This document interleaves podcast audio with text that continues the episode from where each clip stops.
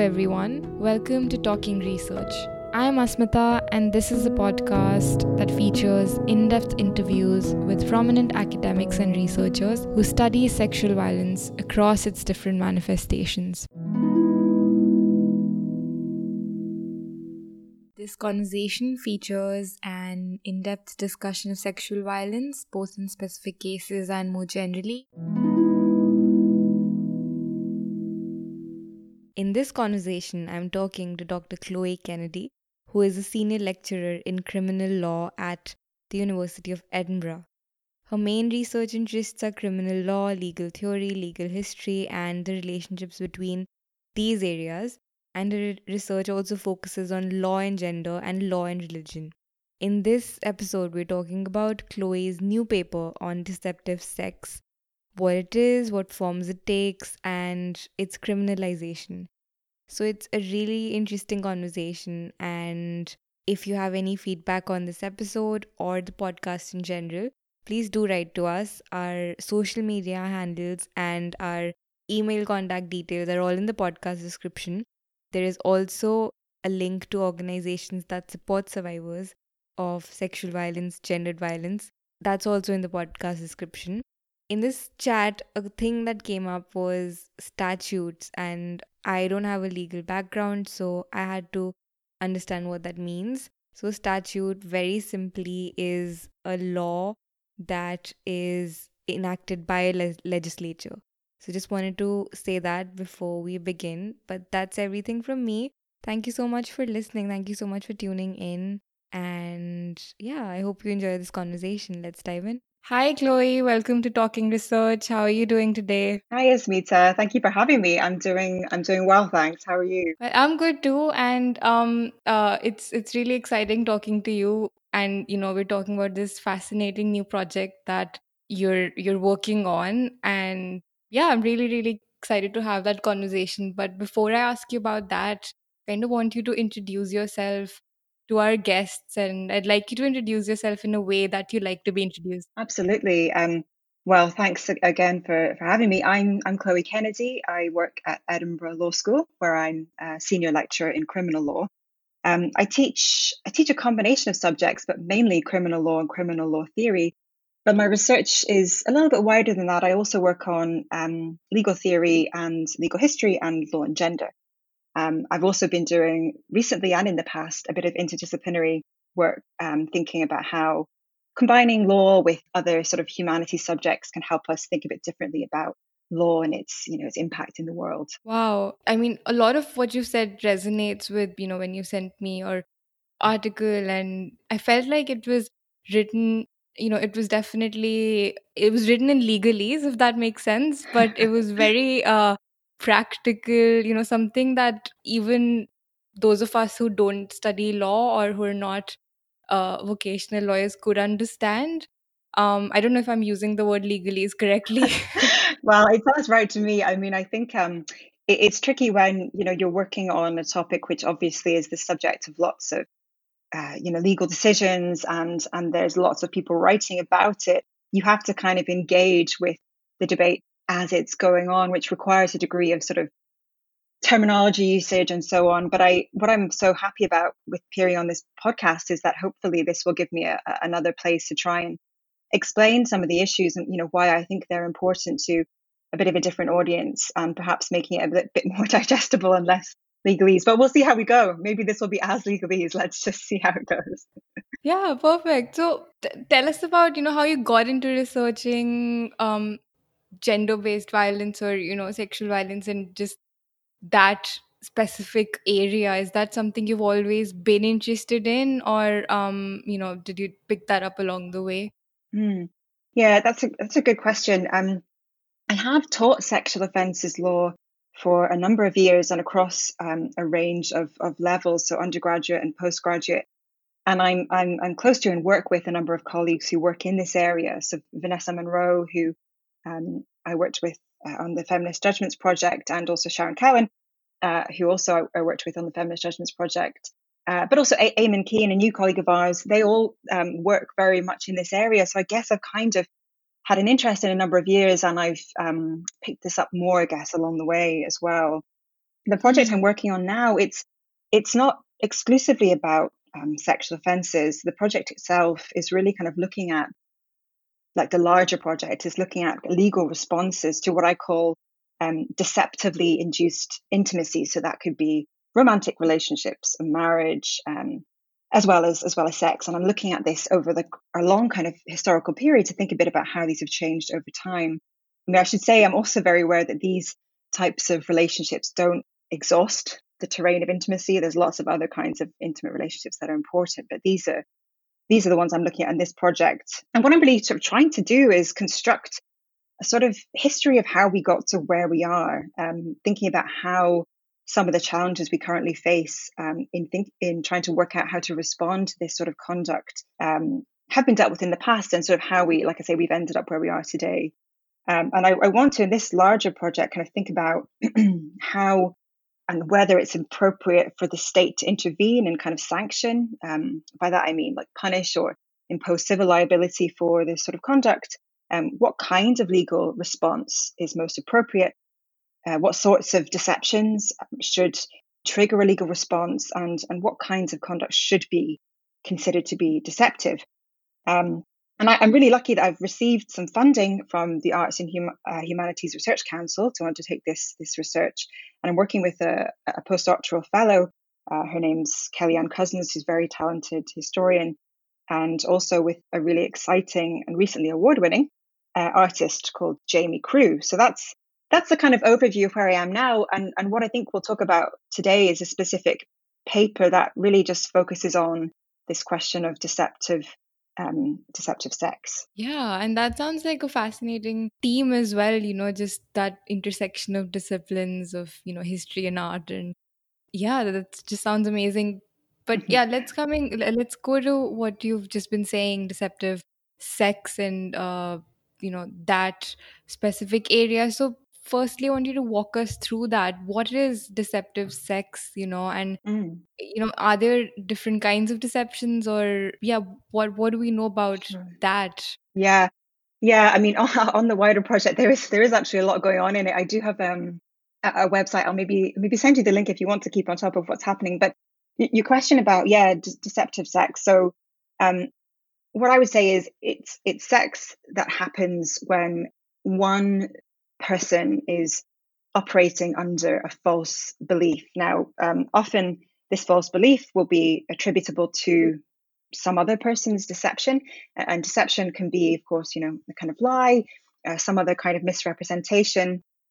I and some other people also use the term as a kind of shorthand for a slightly wider range of situations where one person is operating under a false belief. So, for example, when uh, the other person has failed to disclose some kind of information. So it might not be that they have lied or that they've kind of actively represented, as the courts like to describe it. It might be that they just haven't told the other person something which you know the law or we think is important that and that they should have known so i suppose technically if, if like me you're interested in this wider range of situations then it's maybe more accurate to talk about an information deficit rather than a, than a false belief necessarily. But that, that's that's the kind of basic gist of what, what I'm looking at. Um, the kinds of deceptions uh, that might be told, you know, I think we're going to talk more about how the law has thought about deception and which of the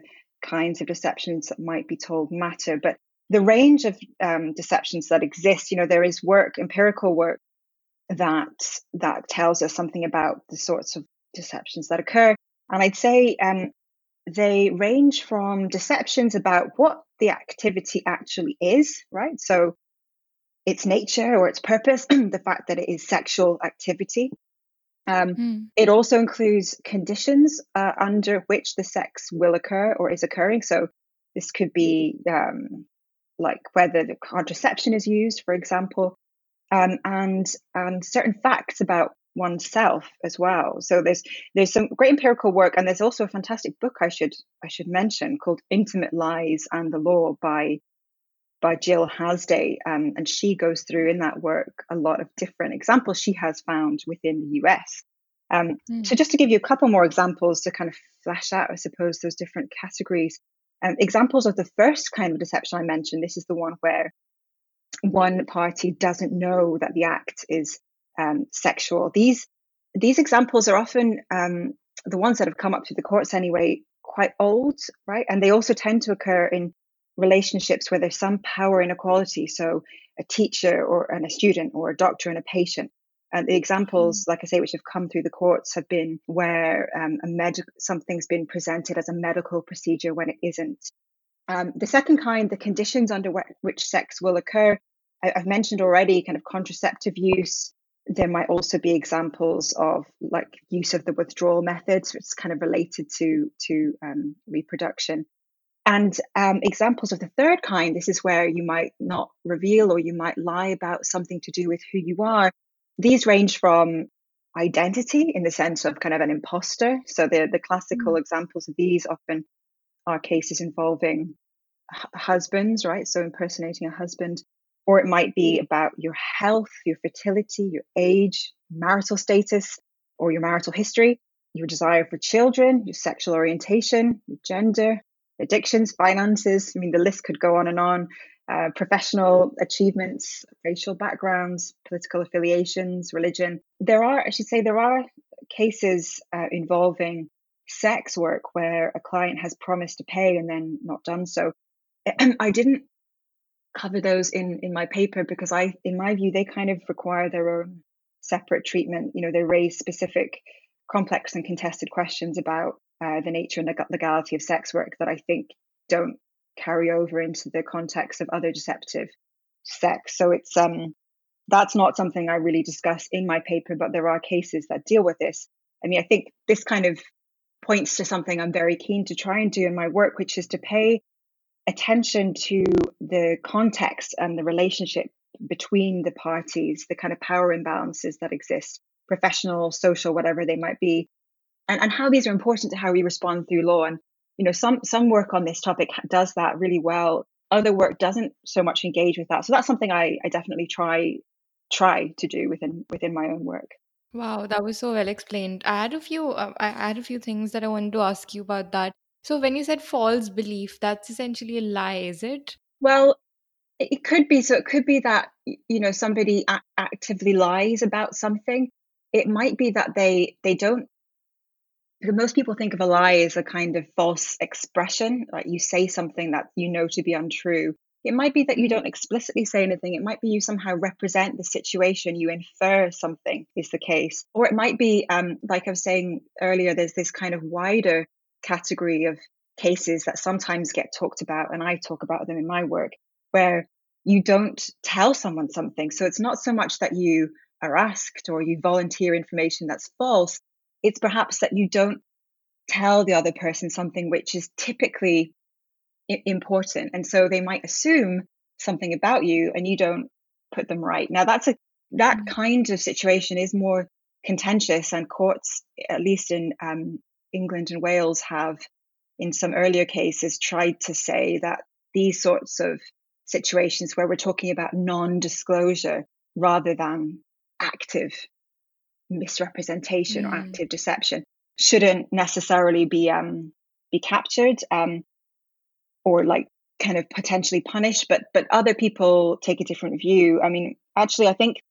this might uh, sort of lead into kind of some of the more general debates that exist uh, around how to mm. criminalize mm. deceptive sex and whether we should. That's just one example, but you're you're absolutely right. So false belief mm. can be mm. something that arises in lots of different ways, and and in theory, if we're concerned about not disclosing information, it's maybe a bit more accurate just to talk about an information deficit. They don't, we don't know necessarily that they have this false belief, um, mm. but they haven't been told something that we, for some reason, think is significant and they, they should have known. Yeah, there's this um there's this TV show that's just come out, uh, Unbelievable, and I absolutely love it. I don't know if you've seen it, but it's I haven't. Uh, no, I haven't seen that. What's the what's it about?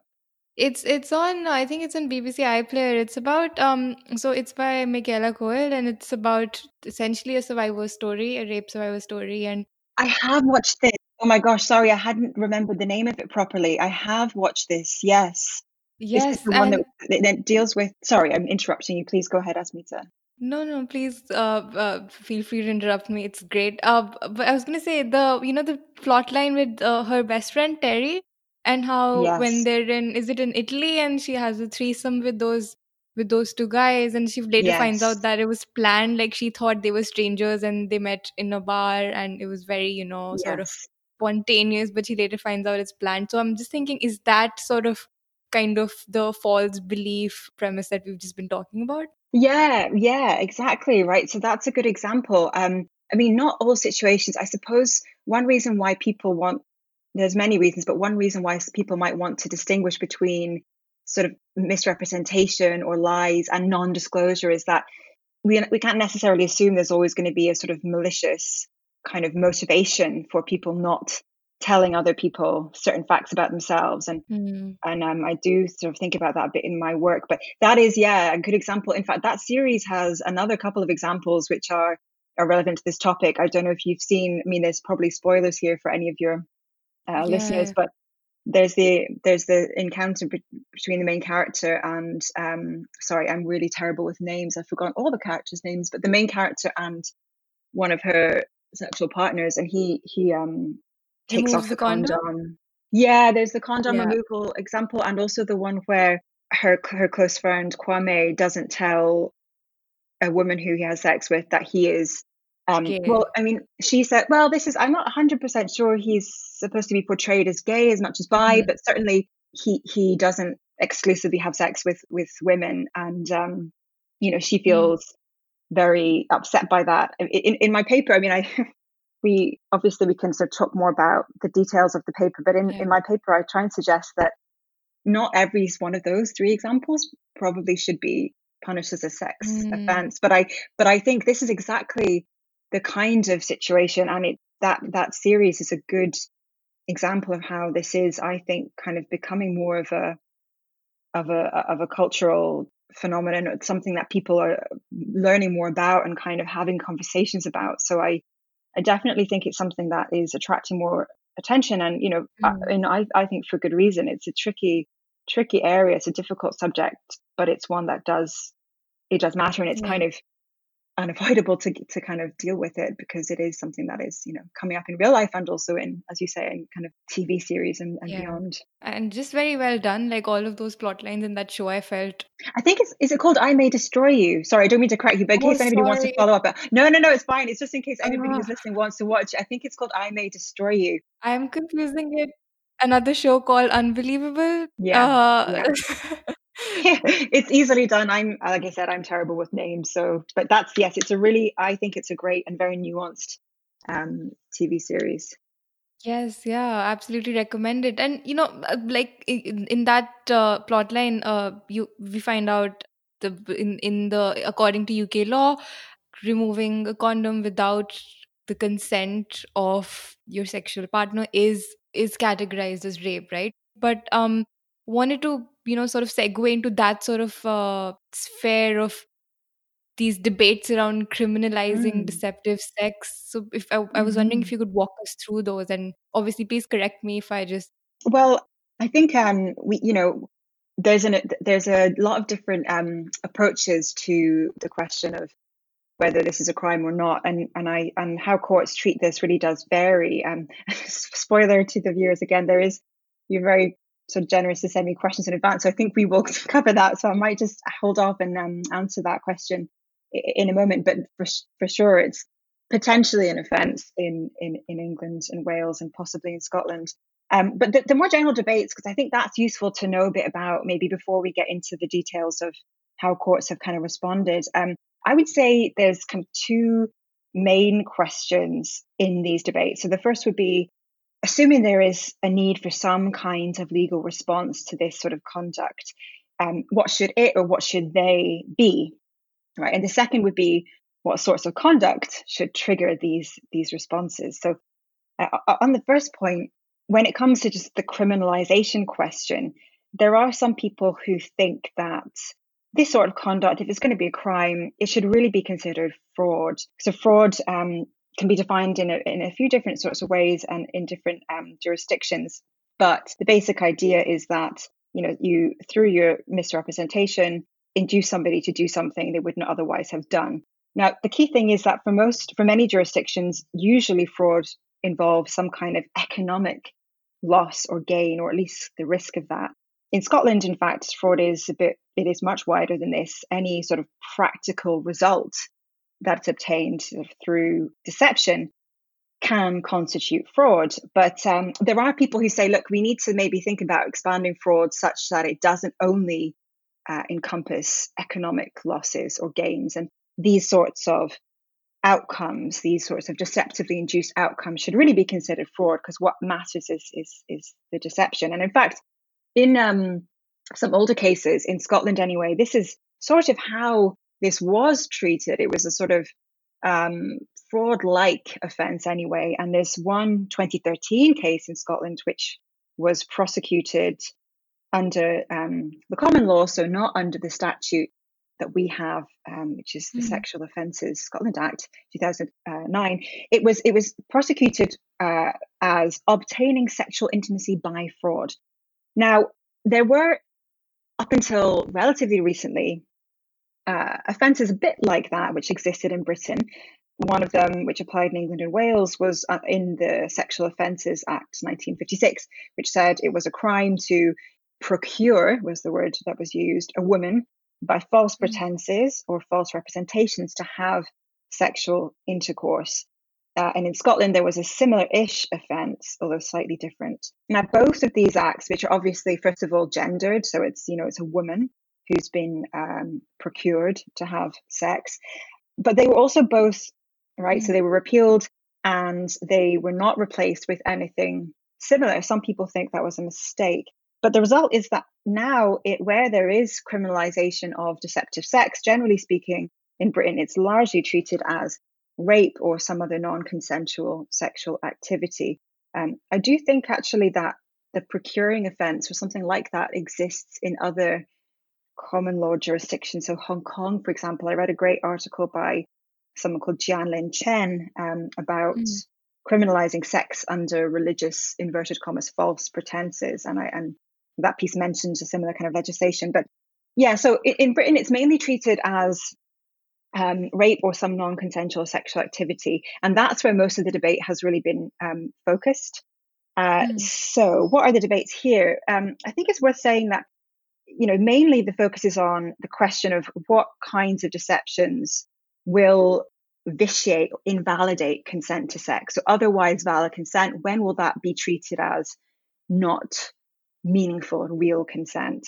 Um, having said that though, you know, this isn't, I don't think, a conversation that's confined to jurisdictions where consent is the main uh, concept that's used mm-hmm. to define sexual offences because you might, even if you don't use consent within your jurisdiction, say that deceptive sex is one way of failing to engage in adequately respectful sex and therefore should be should be a crime and possibly a sex crime on that basis. Um, so the other the other big question um, is is this one of ha- what kinds of deceptive sex should trigger this this criminal response. So put differently, yeah. what deceptions should be punishable? And I think what's key here is that any jurisdiction that treats this as a crime tends to do so from the perspective that sexual autonomy is a very important value to protect and that deceiving somebody into having sex in some sense undermines that sexual autonomy. Now, there's been lots and lots written about sexual autonomy by lots of different people, but one view is that it means that you should be able to, you have the right to choose freely whether to have sex, you know, where, with whom, and under what kinds of conditions. Um. Now, if you, on one reading, that could mean basically anything that might be important to you should be potentially possible.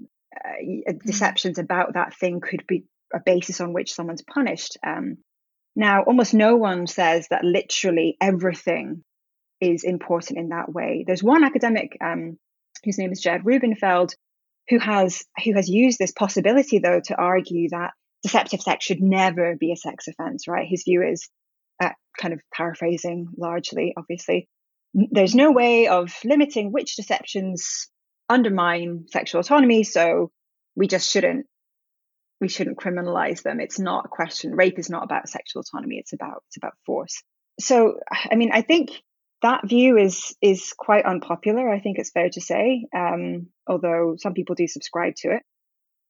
But um, there are, you know, there are other ways. There are existing ways of trying to decide which deceptions matter. One big kind of pop, long-standing one is that deceptions which relate to the nature or the purpose of the act should be punished. So I've mentioned those those already. The examples, including for like medical, it's a medical procedure when it isn't. But the problem the problem with that approach, using that test, if you like, to to draw the line, is that if sexual autonomy is what we value, it's quite hard to understand why those are the only kinds of deceptions that should matter, right? Why why is that the right place to draw the line? Another approach that's been suggested by some people would be um, the line should be drawn if there is physical harm or physical harm is risked. But again, if sexual autonomy, the idea of choosing freely, is what we think sexual offences are all about, it's not super clear why that's where the line should be drawn either. Uh, should mm. be drawn either. Some other people, uh, like Jonathan Herring, uh, amongst others, have made suggestions along the lines that any any deception or, or failure to disclose that informs the specific individual's decision to have sex should be punished as a sex offense if the other person knew or should have known that this fact would be important, right? It would be essential to the person's decision to have sex. Now that that I think is attractive if you think that sexual autonomy is what um, sexual offences are about. But the the difficulty I think, as I see it, that arises with with using that test is that it does leave quite a lot of room for uncertainty in the law unless there's a totally clear cut, unequivocal proof that that deception really, really mattered to uh, the the complainer. Uh, then then juries and judges will be left to decide whether they think this is the kind of deception that really would be important. Um, and I think there's probably not that many cases where it is completely unequivocal. So, and, and I, more importantly, I think, you know, we, we probably have reason to care about a wider range of cases. So we, as, as, as Jonathan Herring's point about, you know, we should um, think about situations where the other party should have known it would be important suggests it, it's not just about whether the other party, the one who's not given this information or who's been deceptive, knew for sure. It's about, well, what sorts of things do we think we ought to be paying attention to? You know, it's mm. um, a question of trying to isolate what sorts of factors would be reasonable to require individuals to be transparent about. I think that's really at the root of what um, is going on in, in a lot of these debates. And I think, unfortunately, the the tests that ha- so far have been put forward don't do a, f- a perfect job. Now, no no test will be perfect, but I think there are problems with each of them, and which that's one of the reasons why I've tried to put forward an, an alternative. I was quite uh, uh, interested in what you said about how uh, how do you even define uh, what deception matters to mm. to a survivor? I, I don't know. Mm. Uh, you know, mm-hmm. like how do you even prove that? Mm-hmm. How do you how do you measure that? And exactly what you said. If we don't, we can't really leave that up to juries and judges to decide which deceptions matter. So that was very interesting. But yeah, please do mm. come back to how courts treat deceptive sex? Sure. Um, I should say that conversation about you know how it might be up to juries and judges um, was that thought was really something that I have come to through conversations with lots of other people, specifically uh, a, really fantastic researcher called Rachel Clement Tolley. She's worked mm-hmm. on this area load. She's done a whole PhD thesis on this, which I mean I haven't read all of it. I've read bits, and it's really it's really great. Um, so yeah, this question of courts, right? So it it obviously varies by jurisdiction and and across time. I mean, like I was saying, one of the things I've been looking at and I can, will continue to look at is how this has shifted, um, and how it shifted also not just within the criminal law sphere, but also from civil, so um, non-criminal wrongs to mm. criminal wrongs. So it's uh, there's some fascinating histories of uh, what what's called seduction. This is a kind of civil law action. Um, some places it was criminal in the past, but it was mainly civil in um, in Scotland and also in England and Wales. So it's a very different action in Scotland. It's, it's actually fascinating because, unlike in England, um, And in America, in Scotland, it's an action that was always available to women. So in England, it was seen as something which the pe- the father of a woman or or her um, master, this is the time period we're talking about, would bring on the mm. basis of loss of service. But you know, this is the seduction, which was a civil action, was uh, it's a, it's also a fascinating area because it's a really shifting wrong. It doesn't have very clear cut boundaries and they change over time. But at, at its core was this idea that it was sex induced by a promise to marry that was not fulfilled. Lots and lots could be said about that, and people have written about this, and I'm currently writing something about it. I should say also, Arushi Garg has written a fantastic yeah. um, prize winning piece about this how, how a similar kind of practice is currently being punished in rape, uh, sorry, as rape in India. Um, mm. But in these, in the jurisdictions I'm more familiar with, which are England and Wales and Scotland, the two kind of longest standing deceptions that have been punished as rape are those, like I've mentioned already a couple of times, that go to the the nature or the purpose of the act and impers- the impersonation of of a husband. Um, the range of impersonations that have counted that are punishable has expanded over time to include partners and now to include people who are known personally to the the complainant. Um, mm. Those are the two deceptions that are included within the legislation which uh, governs this area of law. So the in England and Wales, the Sexual Offences Act 2003, and in Scotland, the Sexual Offences Scotland Act 2009. So under the 2003 Act, when either of those deceptions occurs, so the nature and purpose of the act or um, impersonating someone known personally, it's what's called conclusively presumed that the complainant did not consent to the sex and that the defendant did not believe that the complainant consented. Uh, it's a bit different under the 2009 Act um, in that when either of those deceptions occur, the Act says there's no consent to the sexual activity, but it seems from reading the statute anyway that the prosecution still has to prove that the accused person did not reasonably believe that the complainer was consenting.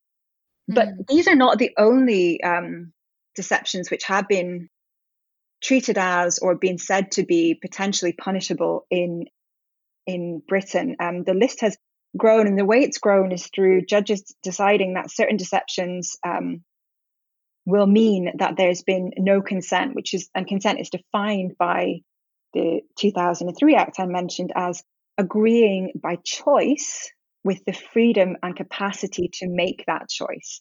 So, um, for example, courts have suggested that deception, but but not um, non-disclosure, although that distinction mm. in a more in a very recent case called Lawrence, which I'll mention in a moment, was brought into question. The sort of court, one of the things the court said was, you know, perhaps this distinction doesn't matter all that much. Other people have made that point already, but in that in um, in judicial decisions, there's been a suggestion that deceptions about one's HIV status could vitiate consent, deceptions about the use of a condom, uh, the withdrawal method.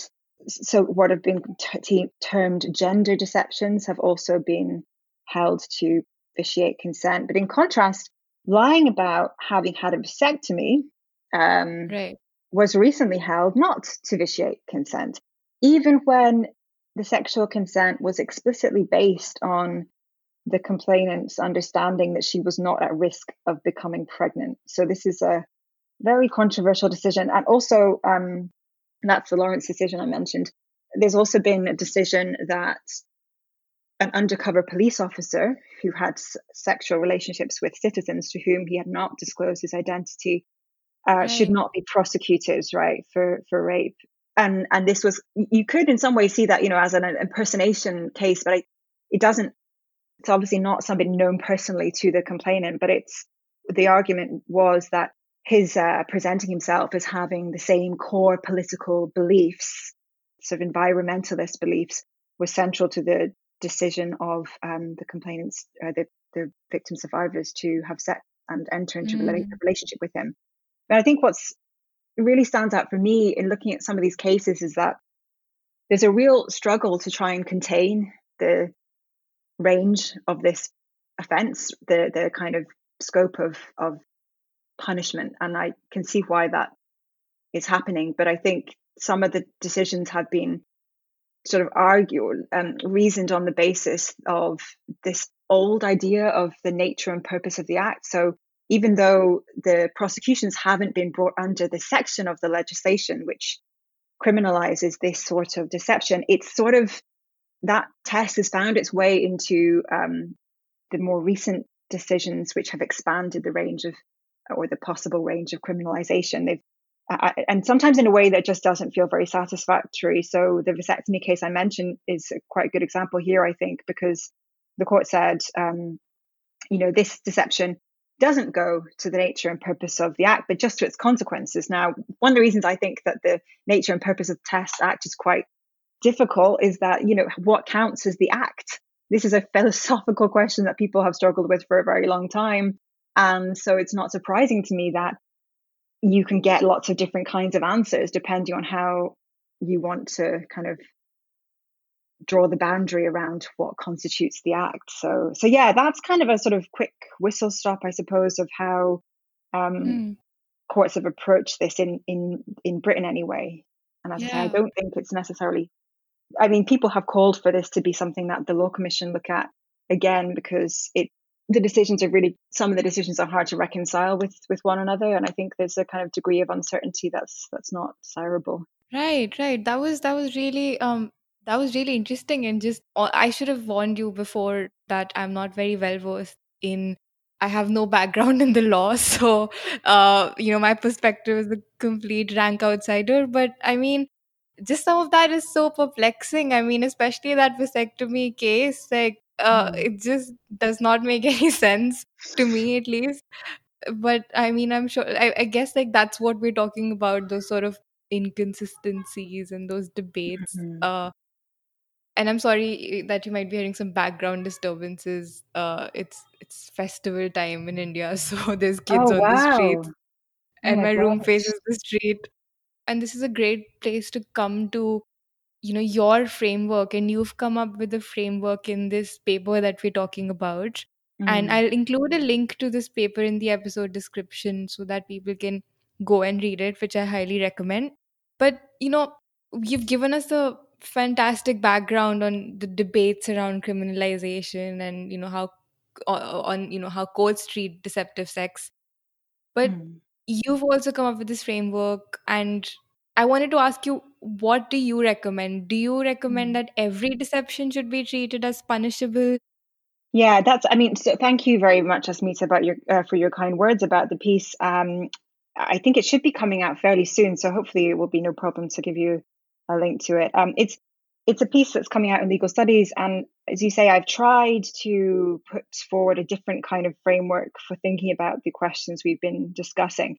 Um, and it's really an attempt to try to situate the idea of sexual autonomy in a fuller account of why sex matters to us that could try and help us identify which kinds of interferences with sexual autonomy are especially bad. And this fuller account of why sex matters to us is based on my argument that sex and intimate relationships both have a role to play in the way we construct our identities. Um, I'll say a bit mm. more about what I mean by that in a minute. But but what what the core argument means is that sometimes, at least if you uh, are with me on what I'm arguing, sometimes when a person engages in deceptive sex, they're failing to respect the way we construct our identities. And so what they can what they do can be understood as an example of what uh, the philosopher Charles Taylor has called identity non-recognition, and um, that's you know explained a bit more in the paper itself.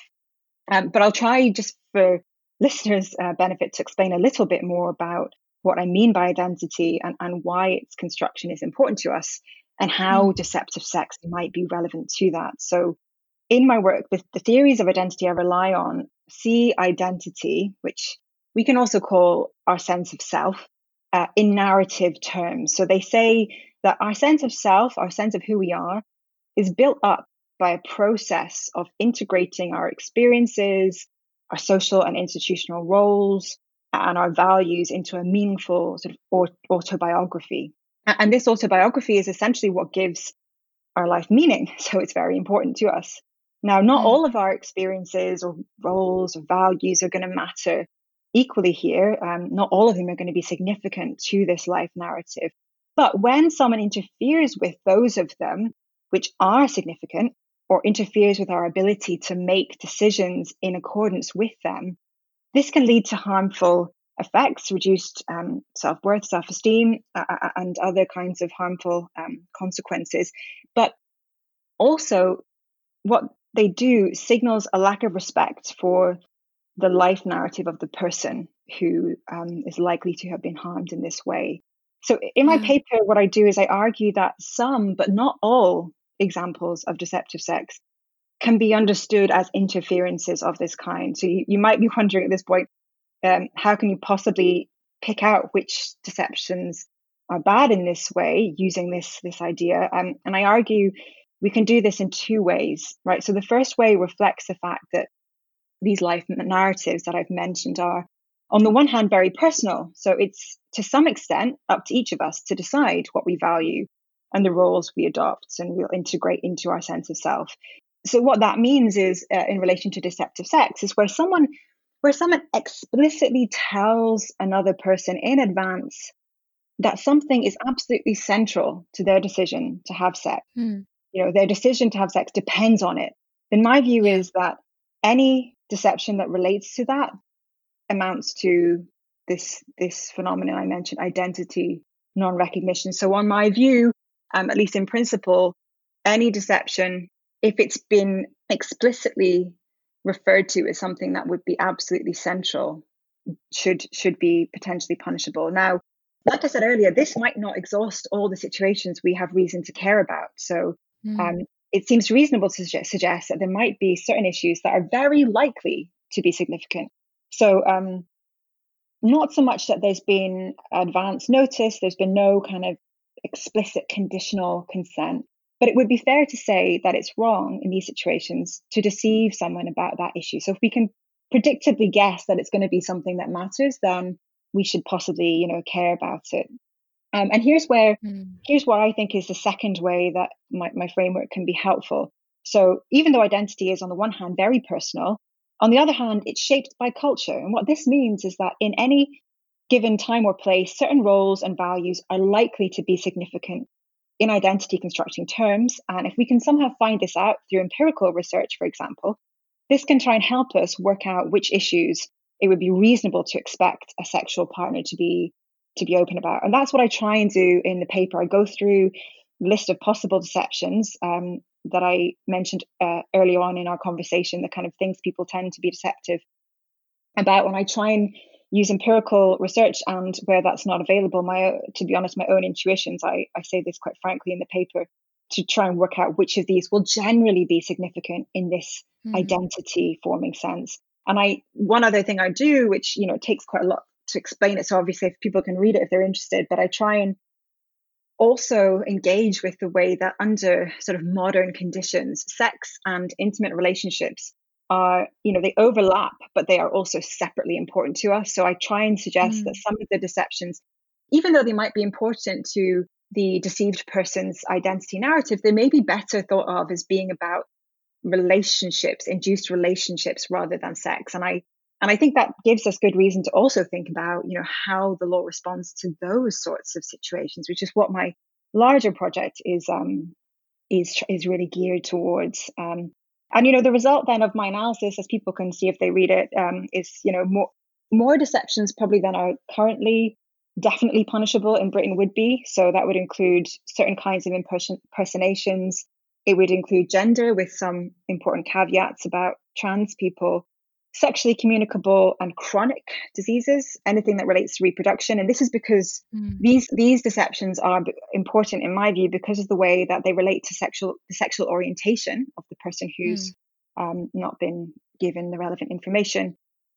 How chronic illness and parenthood and the termination of pregnancy, these are all things that are known to be very generally very important to people's um, sense of self and their life narrative. So these are ones that you know I go through in more detail in the paper, paper like how I think that this framework I set out can better explain why these matter.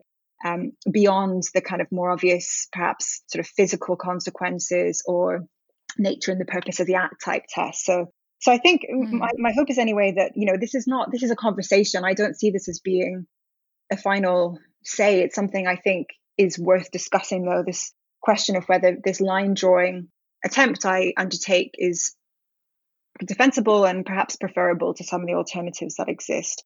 But I think, you know, a full conversation about the criminalization of this conduct has to also build in, of course, really important concerns like um, considerations of privacy, of um, public health goals when it comes to uh, the criminalization of non-disclosure of certain kinds of diseases. There's lots of research on this, mm-hmm. and you know I do refer to that in my paper. But what I've tried to do is just engage with the prior question, uh, what I see as the prior question of, you know, what sorts of things do we have good reason to even think about criminalizing, and why? Right, a more satisfying, substantive basis on which to try and decide um, these questions. That's what I try and do anyway. Wow, that's that's wonderful. Um, but but I guess we've been talking a lot about you know uh, criminalization and how courts treat this. Mm.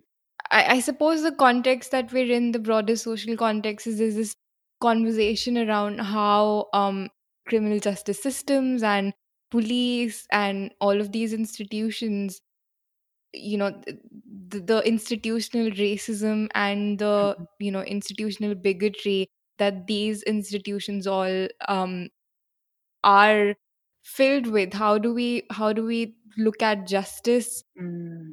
you know while also thinking of who's being harmed in that pursuit yeah. and you know the different sort of routes that we can potentially look at i'm mm-hmm. sorry that was very badly articulated no, no no what i was trying to get at is you know are there any non-criminal routes of dealing with deceptive sex you know uh i suppose because there's just something that that you that you look at in your article but also mm-hmm. there's so mm-hmm. much conversation around this that it's it's it's it's it doesn't seem holistic to talk about mm. uh, policing and criminal criminalization without talking about without thinking about the harms attached to that and what can totally. those routes look like totally i think that's a really excellent point and i'm i'm mindful of the growing body of work and scholarship by anti-carceral feminists who advocate for alternative kind of restorative or transformative justice responses to sexual violence and, and gender-based violence. And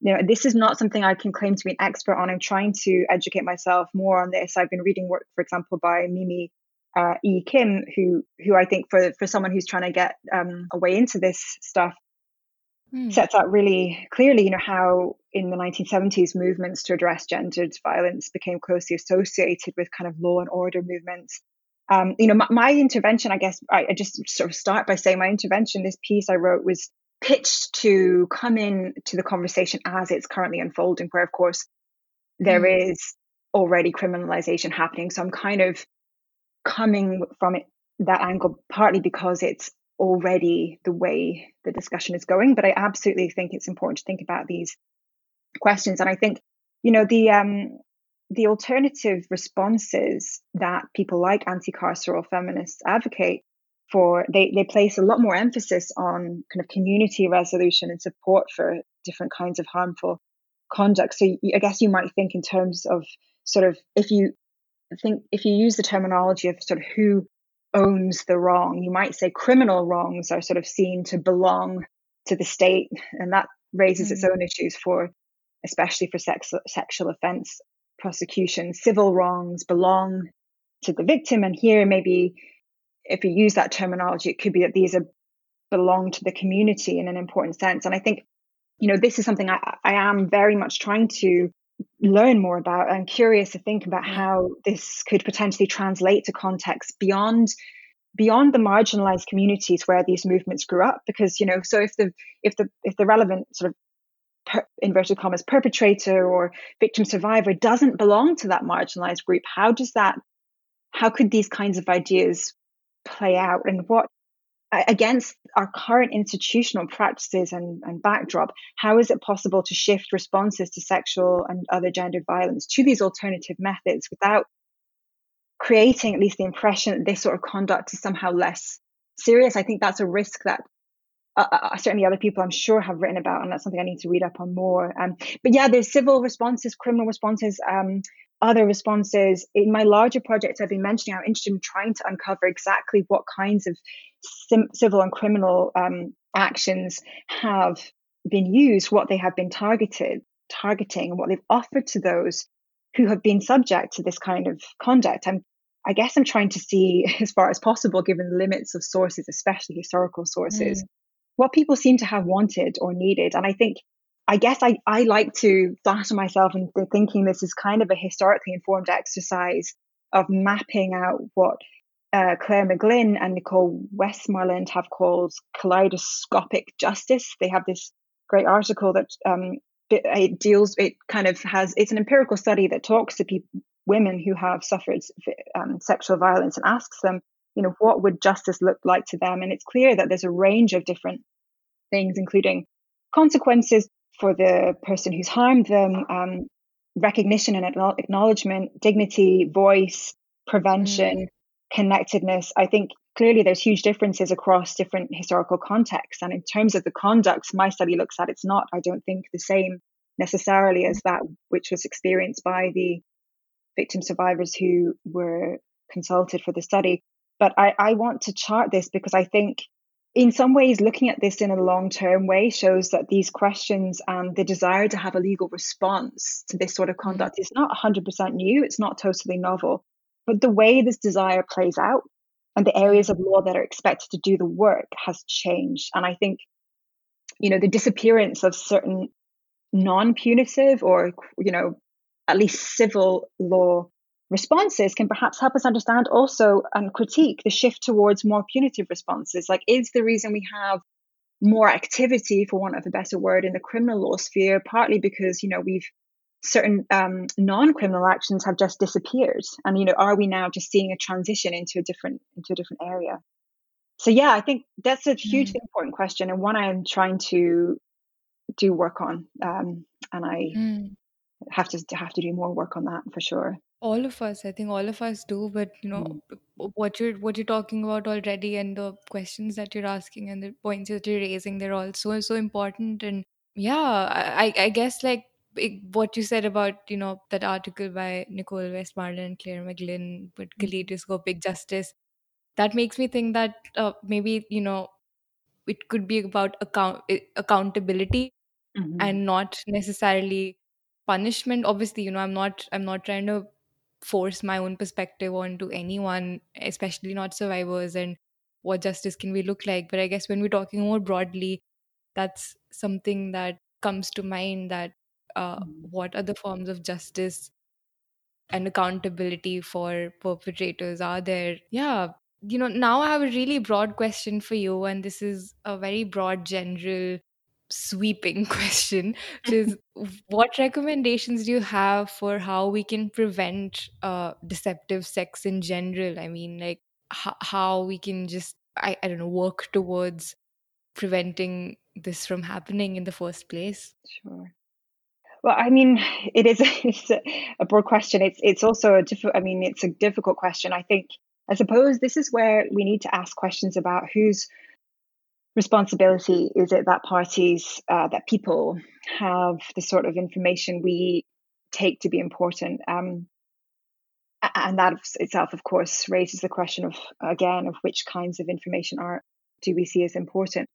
You know, one one person typically has access to this information and the other party doesn't. And the way I've been talking probably makes clear that to some extent I'm in favor of laying the weight of responsibility on the party who has the information. So, um, you know, one sort of unsatisfying response would be aim where possible, subject to a fulsome consideration of context to be open with people, right? Your sexual partners. But of course, there's at least two, at least two people involved in sexual activity and we we might think the other person has some responsibility to try and find out more about their sexual partners and certainly this view this kind of idea has been in, has prevailed in the past right the idea that if you don't do enough checking about your partner whether that's your sexual partner your marriage partner someone you get into a relationship with it's kind of your fault if you are deceived or if you don't have the relevant information. Now, the issue with, with that is if we assume if we assume it's wrong to deceive or fail to disclose certain kinds of information, this can seem quite sort of victim blamey, for want of a better word uh, expression. Mm. And you know, there's also obviously limits to how much we can find out about one another, especially in a digital dating age. You know, I was, saw something recently about the pandemic and romance fraud. So if you this this um, a term is used to describe uh,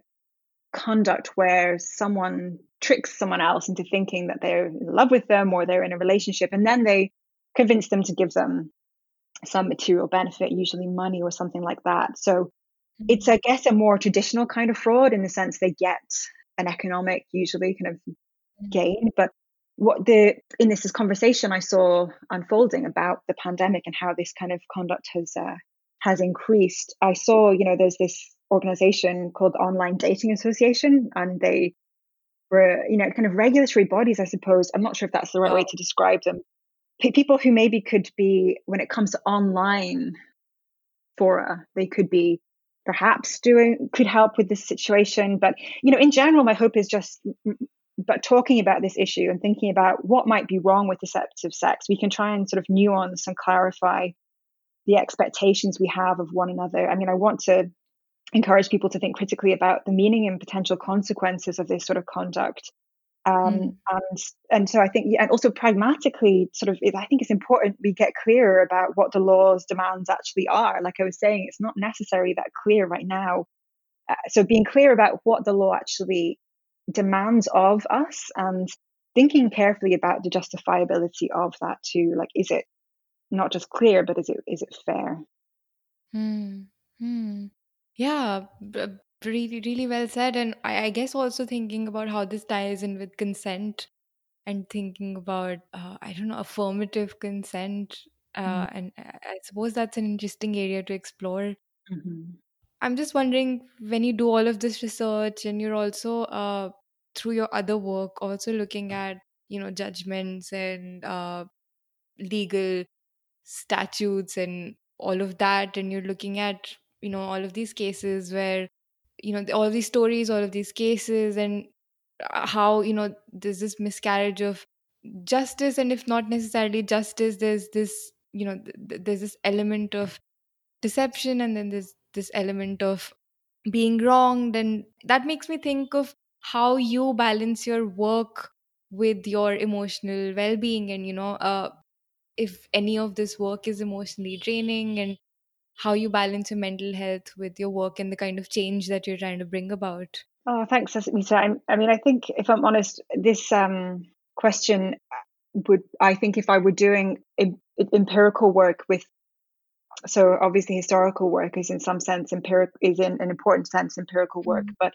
if I were working directly with people who had been involved in this, I am certain I would have a better answer to this because I think it would be much much harder. I, I have been to talks with, you know, survivor activists, and it even in that context of being an audience member, it's extremely it's extremely di- difficult to listen. Um, it's important to listen, of course, but it's very difficult. But I think for me, um, I try not to be too detached about it because I think that in itself is not desirable. But at the same time, the work I do is primarily desk based. And so I think that does inevitably bring a degree of distance and makes it makes it much less of an emotionally difficult experience than people who do work directly with really important work directly with victim survivors. So I think um, I think other people who are on this podcast um, can maybe give insights into that a bit better than I than I maybe could. Yeah, but but I mean, still, like it's really it's really admirable that you're looking at uh, all of these areas that traditionally have not been taken seriously. And you know there's this element of oh but you know there are bigger things to think about. And that sort of frame of thinking where different forms of violence are ranked you know in terms of seriousness. And you know i i imagine that's frustrating to look at as well. So you know we're we're all really lucky that you're persisting with it and you're you're looking at you're coming up with different ways in which we can improve on this improve on the gaps within uh, the justice system at the moment. But you know, last thing I want to ask you is, and I'm, I know that we're over time, so I'm really sorry about that. But uh, last thing I want to ask you is, what is one lesson that you want to take, uh, that you want listeners to take away from what we've spoken about today, and you know, anything else that you feel is key for all of us? Thanks, Asmita. I, I think what you said in your last comments really um, echoes what I want to say as in answer to your last question. And, you know, the one thing I guess I would like listeners to try and think about is, or to take away from our conversation, is that, you know, these questions about deceptive sex and how the law should respond to it don't have, they don't have obvious answers. Answering them mm. is certainly not a question of applying so called common sense, which is something that gets said about this topic. It, these are deeply social and political questions. Um, they require us to think carefully about why we value sex and, in, in my view, also intimacy more generally. And, and as you said a few times in our conversation, who it is that gets penalized when this kind of conduct is a criminal offense. So I think that's it. This is tricky. And I think people hopefully will engage with these questions and i think having a conversation about them is extremely important. Wow that was that was a very very important note to end on. Thank you so much for that and thank you for your time today and for explaining all of these really convoluted concepts so well. I mean it was just i feel like i've learned so much and now i have a bit of an understanding um of you know what would what you're what you're looking at and these really important uh, practical issues. So, thank you so much for talking to me and thank you for your really, really powerful work. We're so lucky that you're doing this for us. Well, thank you for having me, Asmita. And um, it was a real pleasure to talk with you. Thank you. Thank you.